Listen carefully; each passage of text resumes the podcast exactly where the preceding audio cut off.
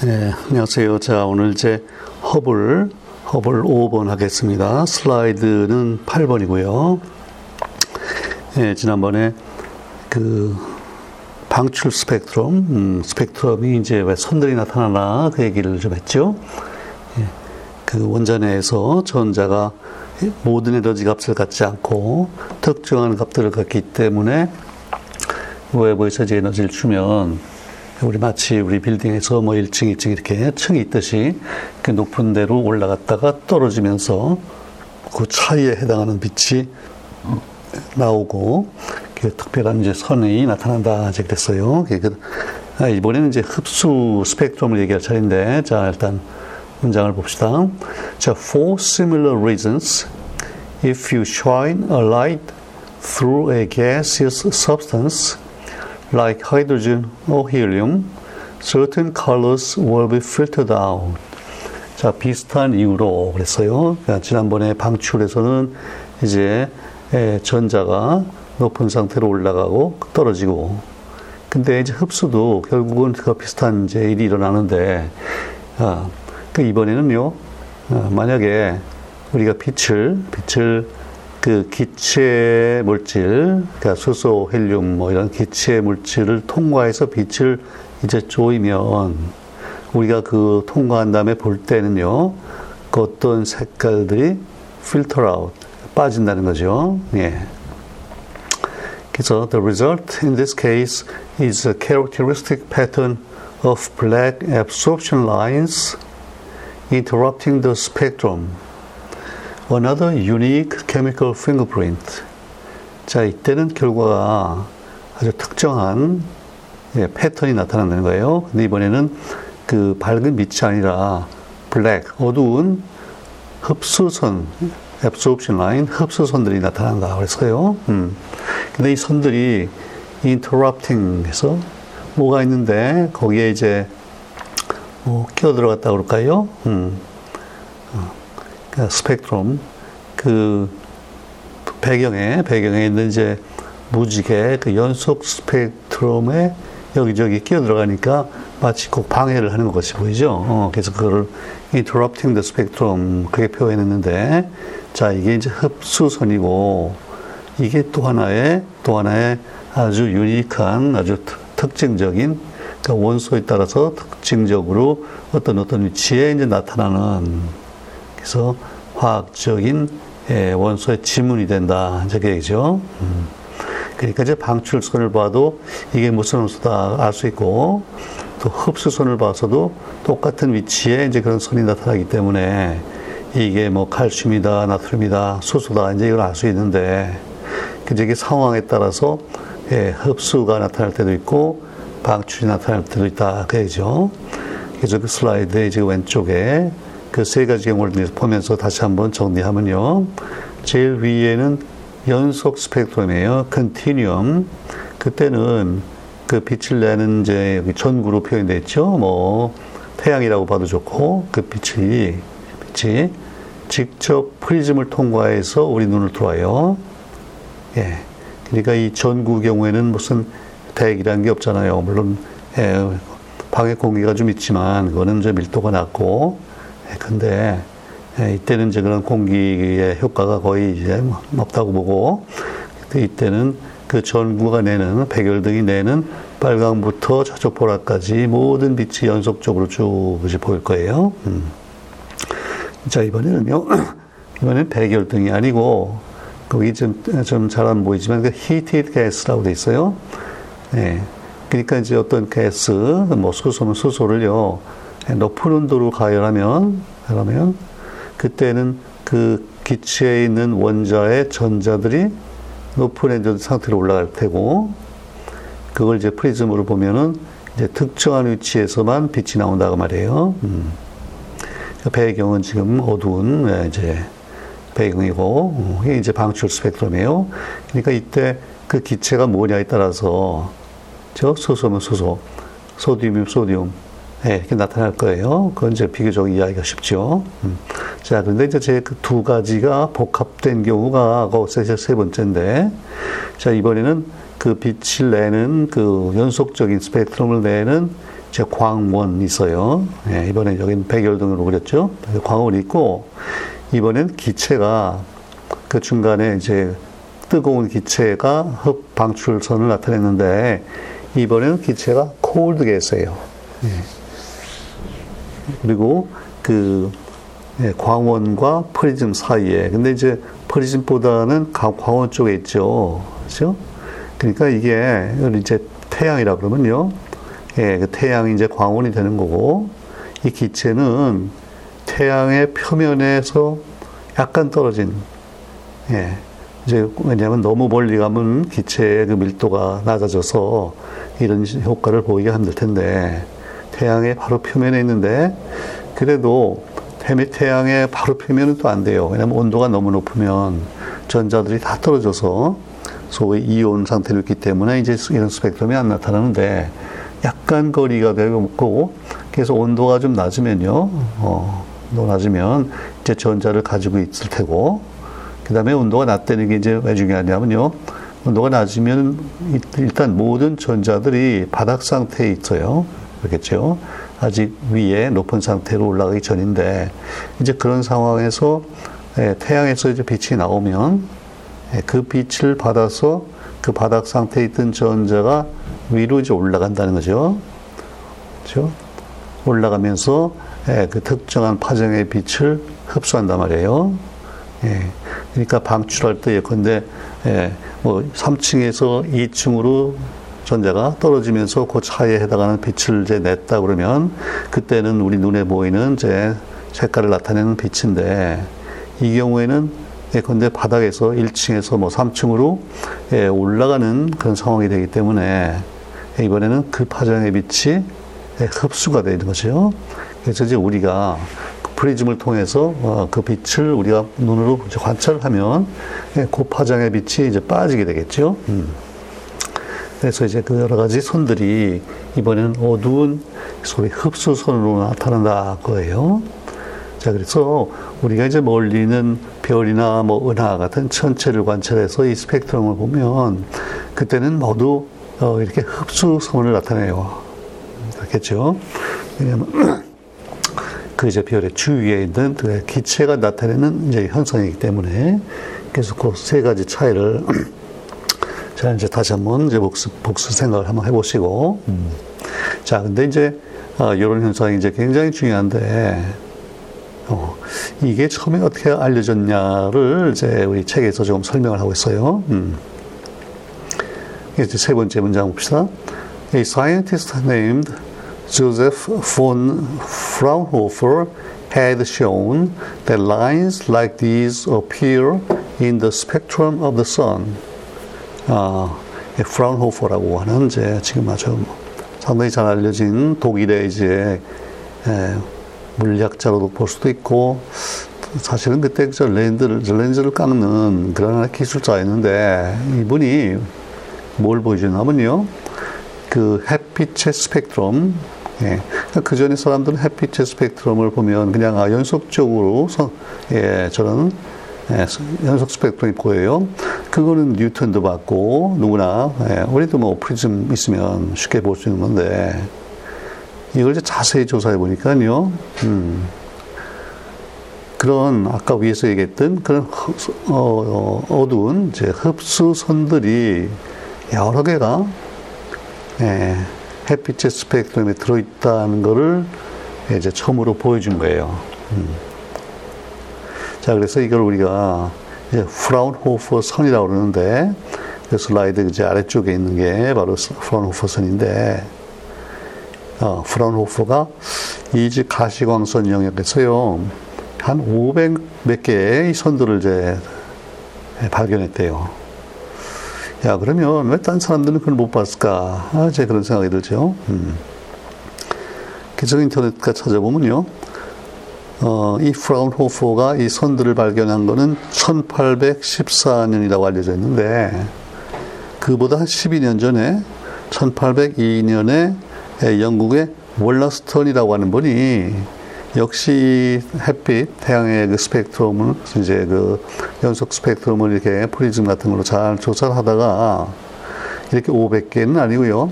그저 몇 개의 어두운 선이 있다는 걸 봤어요. 그러니까 이제 태양에서 흡수선을 처음 본 사람이 누구냐 그러면은 이 월라스턴이라고 얘기를 해야 되는데 이분은 그렇게 여러 개를 보지도 못했거니와 어, 이것들이 과연 태양에서 일어나는 현상인지 아니면 자기의 무슨 그 프리즘에 무슨 뭐 문제가 있는지 이제 그걸 잘 몰랐어요. 그래서 그냥 그러고 넘어갔는데 예, 이제 프라운호퍼가 아주 이걸 정밀하게 조사했는데 그러면 그 차이 중요한 차이가 뭐냐면요. 이 프라운호퍼는 아주 그 유리를 잘 그 세공하는 그러니까 좋은 렌즈를 만드는 이런 이제 기술이 있었는데 그래서 그 일단 햇빛을요, 햇빛을 그냥 프리즘에 쪼이면 너무 이제 약하고, 그걸 그 렌즈를 만들어가지고, 이제 볼록 렌즈겠죠? 그래서, 예, 상당히 이제 많은 햇빛을 하나에 아주 좁은 그 슬리 트, 저 선으로, 자, 작은, 좁은 틈으로 아주 그 이렇게 집중된, 그죠? 아주 강한 햇빛을 이제 이렇게 통과시키고, 그 다음에 그걸 이제 프리즘에 통과했어요. 그러니까 굉장히 뭐 보통보다 수십 수백 배 높은 그러니까 강도가 높은 햇빛을 이렇게 이제 프리즘을 통과한 다음에 봤더니 그냥은 이제 워낙 그 약해서 잘 안 보이던 이런 선들이 어 이렇게 보이는 거예요. 그래서 그걸 이제 그, 그 밑에 슬라이드 밑에 있는 그림이 프라운호퍼 자신이 자신이 이렇게 자기 손으로 그린 그림이라고 그러는데 어, 이걸 이제 남겼단 말이죠. 근데 그때는 저 선들이 어떤 선은 어, 무슨 원소에서 오는지 이걸 원소하고 관련도 물론 잘 못 지었고요. 예, 일단 이런 선들이 있다. 왜 그런지 모르겠다. 이제 그랬는데 물론 나중에 우리 지난번 얘기했듯이요. 예, 1859년에 이제 키르히호프와 분센이 이제 분광기를 만들어서 불꽃 반응도 하고 이렇게 원소와 이 선들의 이제 관계를 이렇게 지어주잖아요. 예, 그러다 보니까 이 프라운호퍼 선들에서 어떤 어떤 선은 무슨 원소에 오는 흡수선이다. 이제 이걸 알게 됐는데, 어, 일단 그걸 내용을 몰라도 하여튼 이런 여러 개 선들을 발견했다.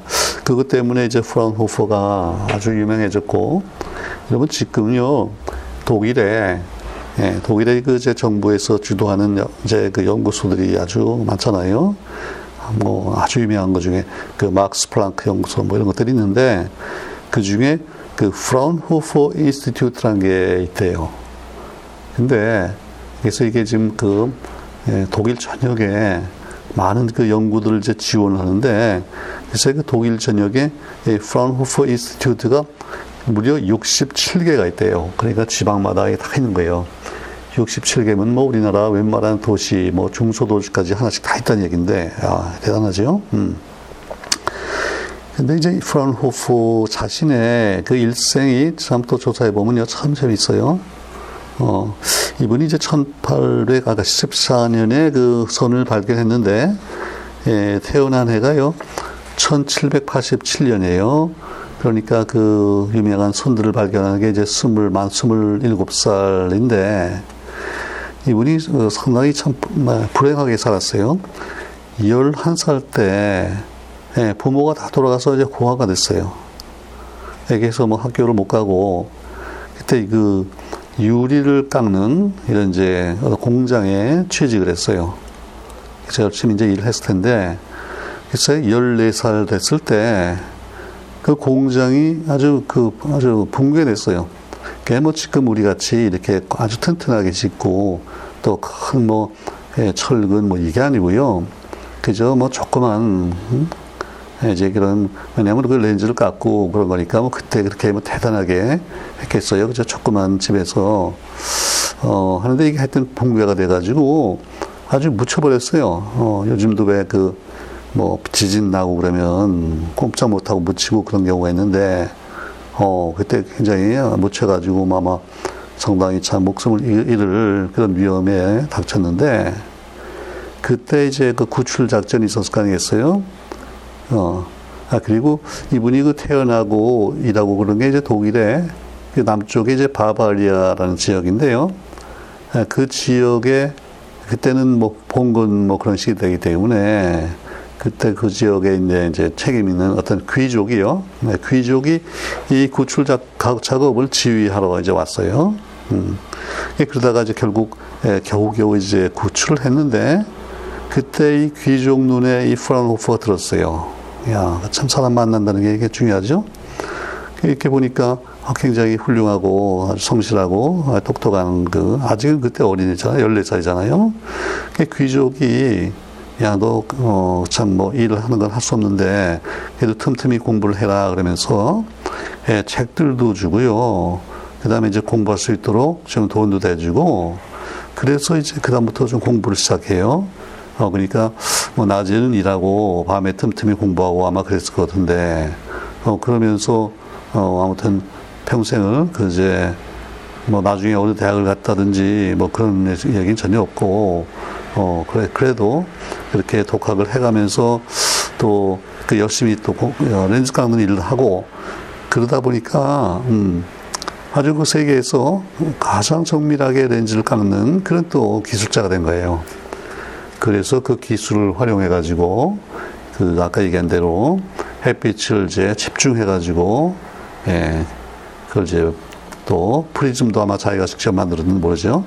그래서 이렇게 프라운호프 선을 발명, 발견하고 지금 보니까 그러니까 딱 한 200년 전이네요. 그렇죠?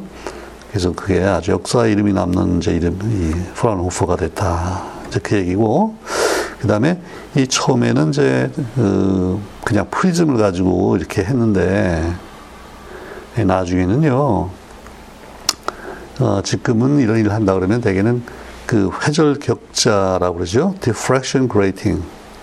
예.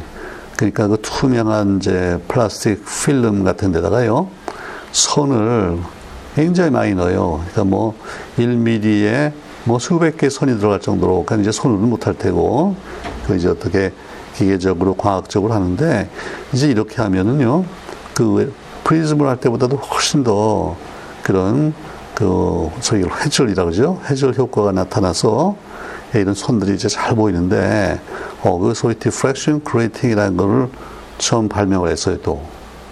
야, 그래서 이제, 예, 뭐, 지금도, 예, 우리가 멀리 있는 천체의 그런 빛을 이제 흡수선, 이런 걸 보려면, 예, 그런 장치를 쓰는데, 예, 그러니까 이 프라운호퍼가 천문학의 발전에 엄청나게 이제 기여를 한 거죠. 예. 이제 이제 프라운호퍼 일생을 좀 알아봤고, 음. 자, 그다음에 마지막 문장 하나 없어 이렇게 냅시다. 음. 자, 그래서 using nothing more than a prism 딴 거 필요 없어요. 프리즘만 있으면 그렇죠? One could stand on Earth 우리 지구에 서가지고 지구에 서가지고 and decipher the composition of the glowing orb 93 million miles away. 네. 그러니까 93 밀리언, 100만이니까 9,300만 마일. 1마일은 이제 1.6km잖아요. 그러니까 이렇게 하면요. 이게 태양까지의 거리예요. 결국 태양이라는 얘기인데, 우리가 여기 glowing orb라 그랬죠. 예, 막 불타는 듯한, 예, orb가 그냥 이 구형의 물체를 뜻하는데요. 음, 그래서 우리의 눈, 눈에 들어있는 안구, 이것도 orb고, 또 뭐 태양 같은 이런 이제 멀리 천체 뭐 이것도 다 orb라고 이렇게 얘기를 해요. 그러니까 예. 그 태양에 그렇게 불타는 듯한 태양이 그 뭐로 되어 있는지 composition 그렇죠? 이게 수소인지 나트륨인지 뭐가 섞여 있는지 이런 것들을 그렇죠? 그 조성을 우리가 decipher 예? 아주 복잡하고 뭔가 뭔지 모르겠는데 이제 수수께끼를 풀고 그잖아요. 예. 그러니까 우리가 이제 이 프라운호퍼 선 이런 원리가 있기 때문에 자 우리가 태양까지 갈 필요 없고 또 뭐 안드로메다 갈 필요도 없고 그렇죠?